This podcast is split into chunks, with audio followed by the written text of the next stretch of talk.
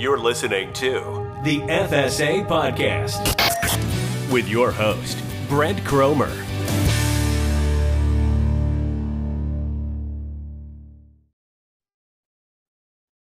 Hello and welcome to another episode of the FSA podcast. I'm your host, Brent Kromer, and I'm doing a little solo mission here today. Okay. It's just going to be a vocal one. So I want to talk about something that keeps coming up um, over and over every time, you know, we bring on a new client or, you know, I chat with other business coaches in the industry and it, it's just always a hot topic. Okay. And it's when to disqualify a prospect when it's no longer worth your time to have them on your calendar. Okay. So I know you guys have probably heard all different types of things for for for this specific scenario. So I want to give my take. Is it the best take? Is it the right take? I don't know. Um, there's a million different uh, uh, perspectives on this, but this is what's working for us and for our fit pros that we're working with currently. Um, so when it comes to disqualifying a prospect, right? Like let's talk about that first and foremost. Like why would we disqualify somebody? Well, for one, if they're broke, there's probably not much reason to get them on a call if they have no money, right? Well, there's two ways to think about it. Some people disqualify anybody who mentions money. If you mention money, you're automatically disqualified. There, there are people that do that. There are others who it doesn't matter if you tell them, you know, if the prospect tells you in the DMs, hey, there's no way in literal the entire world that I could afford anything over seven dollars. And some people still get them on calls. I'm somewhere in the middle. Um, we are not extremists in any regard on this. I think what it comes down to is is really asking the right questions, and I would prefer to do that on a triage as opposed to the DMs. Okay, so what I tell a lot of people in the DMs is, hey, you if if you're concerned about price, leave your purse downstairs, leave it out in the car, whatever you need to do. Um, you know, if you if you feel like you're going to be that tempted to to buy on the call, leave your purse somewhere else. Okay. This call is purely, and I'm speaking on triages, this call is purely for us to see what it is you're struggling with and if I might even have a solution. I'm not even sure that I do yet. Right. So on that triage call, if I'm going to disqualify anybody, it's going to be on there typically. Okay. Now there's a few different places that you could disqualify them. You could disqualify them in the DMs. You could disqualify them on your application and you could disqualify them on the triage. And if something pops out of nowhere, you could DQ them on the closing call. There's like four opportunities to DQ somebody. Okay. So if you're disqualifying everybody in the DMs, um, I typically wouldn't. I typically wouldn't because most clients are not problem aware. Okay. I know that's an interesting uh, concept. Most clients, I'm going to repeat that, most clients are not problem aware. They are symptom aware. They are aware of symptoms that they have, right? So it's like if you have a headache, that is a symptom. But there's a cause to every symptom, whether it be a tension headache, whether it be a stress induced headache, whether it be a freaking tumor sitting on your brain causing that headache. There is something causing the symptom, right? Most clients are not aware of the actual problem or the depth of the problem at hand. They're aware of the symptom, maybe even not all of the symptoms. They might just think, you know what? I'm not overweight, but I have low energy. That's a symptom. Okay. It doesn't really mean much though until you establish what that symptom is actually causing them is that symptom causing them that symptom of low energy is it causing them to not go out to dinner with their husband as much? Is it causing them not to play with the kids? Is it causing them to be um, not productive at work now their job's on the line? What effect and what you know what range of problems come with that symptom? And then we need to find the source of it. We need to find what's causing it Okay. Typically, you know, it can be diet, it can be lack of movement through exercise, it can be what they're eating or not eating enough of. We don't know. Right. So before I get off on a tangent, all of this has a purpose. Right. So there are symptoms and then there are core problems causing those symptoms. Okay. Most clients are not problem aware, they are symptom aware. So if somebody is in the DMs and they're like, yeah, you know, I think losing weight would be cool they're probably aware of one or two symptoms that hey maybe they look fat in the mirror. That's a symptom. Maybe they just uh, they, their digestion's thrown off. That's a symptom. But they're not problem aware and they probably haven't given it much thought as to how much it's impacting them in their personal uh, life and their relationship and their work okay? So all of this to say dming people in the dm or dming dqing people in the dms is not really my style Okay. It's worth a conversation. If someone is doing the dance, if they're playing the game in the DMs, they're responsive, you're having a meaningful conversation. I think it's worth 15 minutes of your time as a business owner to just hop on a call or a quick Zoom call and to have a, a, a, connection with them. If not now, right? Maybe maybe they do wind up being DQ'd on that triage call, but they might be interested down the road. Or they might refer a friend. Hey, it's not in the cards for me, but my sister, man, she's a doctor and she's so ready for something like this. You just don't know. Okay. So DQing people in the DMs, again, um, to each their own, not really our style. Um, we don't send, uh, we're a bit different uh, than most. We don't send the application until after the triage, right? So our sequence, just to give you guys a little con- uh, context here, it goes DM to triage to application to closing call. Okay. If you guys want to know beyond that and what we're doing in between and how we nurture people and how we um, produce, you know, 70, 80% show up rates, crazy closing rates, that is really all in the nurturing process. That's you know the basics of it but what we do in between those steps is why we close so well uh, part of the reason at least not the not the whole reason um, so if you want to know what our nurturing sequence looks like um, shameless uh, cta right here in the middle of the podcast um, reach out to me on whatever platform you're hearing this on. Uh, shoot me a dm and facebook instagram closers for fitness um, and just ask right? And I'm, I'm more than happy to help. All right advertisement over back on track here. Um, when you are on that triage call, you're sending them the link to the application. That's pre closing call. Okay. So I'm going to handle finances if it comes up on the triage call. If it doesn't come up, but they give me, you know, some insinuations, they make me feel like they might have a finance objection, I'll bring it up, but typically not unless they bring it up first. Because I don't like to make problems out of nothing. And to be frank with you, like most times reps create the problem they create the anxiety around finances by just asking over and over what's your budget? What what can you afford? Is it worth it? Because they're trying to protect their own calendar space but let's be real here. If it's not a, if it's an issue they'll bring it up. They'll make it abundantly clear most times okay? So you've just had the triage call and let's say the conversation uh, goes towards finances. Then of course you can handle that ask them, hey, what would what would you see as the next step on, you know, uh, on the following call? Like if if you liked what you heard, if you felt like it would work for you, and if you were confident in what we do, what would you see as the next step? That's a word track. Write that down.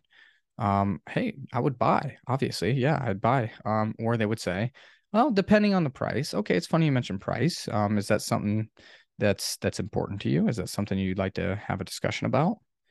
Yeah, I mean, it, look, it just depends. If it works for me, it works for me. Like I, I can make it work, but um, that that would be someone who can probably afford it. Someone who can't is like, yeah, I mean, if it's anything over $38 a month, there's just no way I can do it. So what do you what is it what does it cost? What do you charge? What do you charge? If they're asking you over and over and over again and they're adamant on it, or like borderline aggressive, have the conversation. Don't avoid it. Don't be uh, cryptic. When you're cryptic, it pushes people away. Their buyer resistance goes even higher. So just have an open and honest conversation on the triage call right then and there. Chances are, right, they're probably going to be DQ'd if they're that um, adamant about it. So just have the conversation. It, it's not going to hurt anything because there's such a small chance that you you um you know, if you don't have that conversation, they just keep mentioning finances over and over. And you're like, yeah, yeah, we'll talk about it. We'll talk about it. Next call, next call. And then you get on the next call and they're like, I told you finances was an issue. And now you're, you're, you're blindsiding me and it's 400, 500, 600 dollars a month.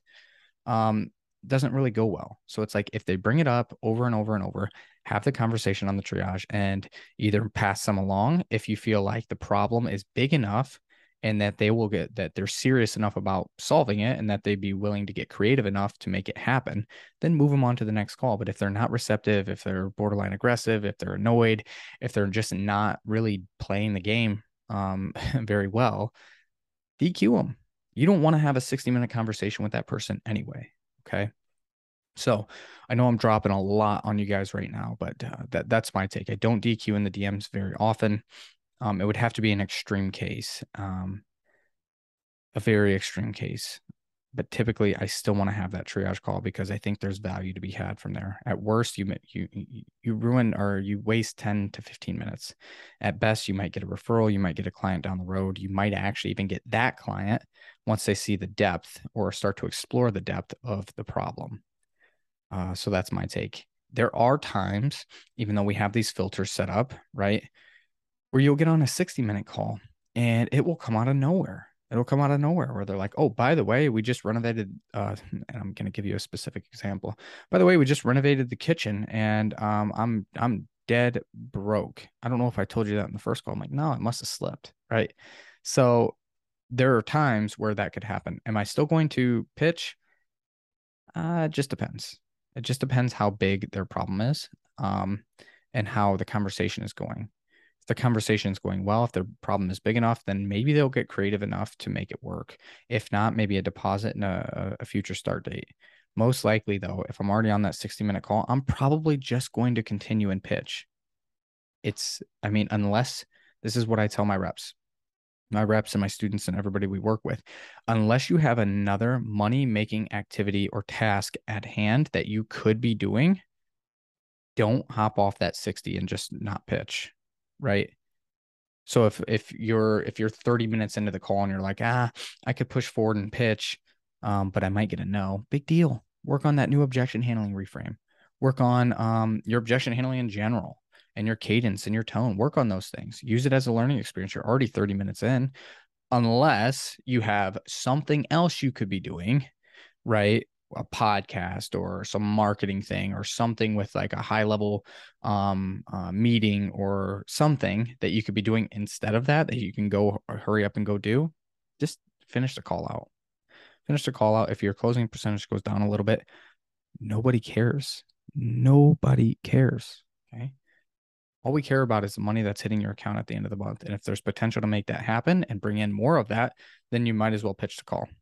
Um, so again, everybody's going to have a different take on um, if you should DQ. Um, I'm, I 100% think you should in the right context, or when you should DQ. I tell you on the triage, um, or if you see something as like a red flag on a application, don't immediately DQ. Just go into clarify, text them. Hey, I noticed that you said this on your application. What did you mean by that? Oh, what's going on there? Got it. Okay. Well, I think it's still worth having a conversation. Get them on. And in the first 10 minutes of that closing call, if there was a mm-hmm. major red flag, in me, so if you had the triage, you sent the application, huge red flag on the application, I'm probably still going to take that closing call. But in the first 10 minutes, I'm going to be very intentional and I'm going to directly talk about that objection or future objection that I see, that red flag on the application. I'm going to talk about that in like almost immediately. And if we can't, you know, come up with an agreement that at the end of the call that there's going to be a decision made, or if it doesn't look likely, then I'll I'll end that call in the first 10 or 15 minutes. But if I'm already ha- halfway through 30 minutes, 40 minutes, and I'm debating on on um, DQing them, just finish the call. So, guys, that's what I got for you today. It's a quick podcast um, on whether or not you should DQ and if you DQ, when and how. Okay. I'm going to leave you guys with one word track. If you're still watching, this is your reward. If you dropped off, uh, you won't hear this, so it doesn't really matter, but this is a phenomenal word track. Okay. Write this down, get your pen ready. When I DQ somebody, I tell them, I say the same thing pretty much every time. I say, okay, so so just so I understand, if you found the perfect program, it checked all the boxes, it was a 10 out of 10, and you knew you would get the results, you'd have to say no, no matter what, if it was above a $100. Is that right? You'd have to say no, no matter what. Is that right? Anything over you know if you found this perfect like that sorry I'm, I'm saying this again.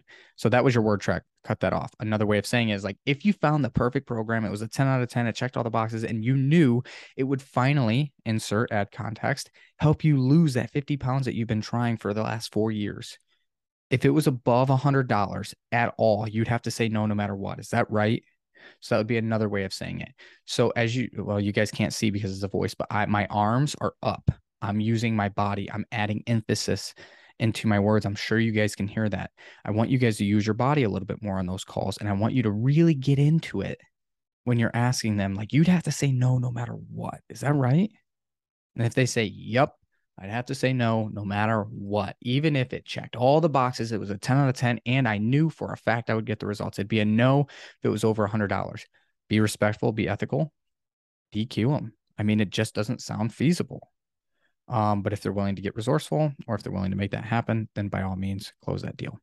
All right, guys. I hope this helps. If you have any questions, again, um, reach out, message me on any social platform. If you can message me on whatever platform you're hearing this on, then go ahead and do that as well. I should get the notification, but the best way to reach me is support at closersforfitness.com for email and Closers for Fitness on Instagram and Brent Kromer, K R O M E R, on Facebook. I'm responsive on all platforms. If I don't get to it, my DMer will get to it, and she'll let me know that you uh, that you reached out and you had a question. So um, that's all I've got for you guys today. Happy selling. Have a great day.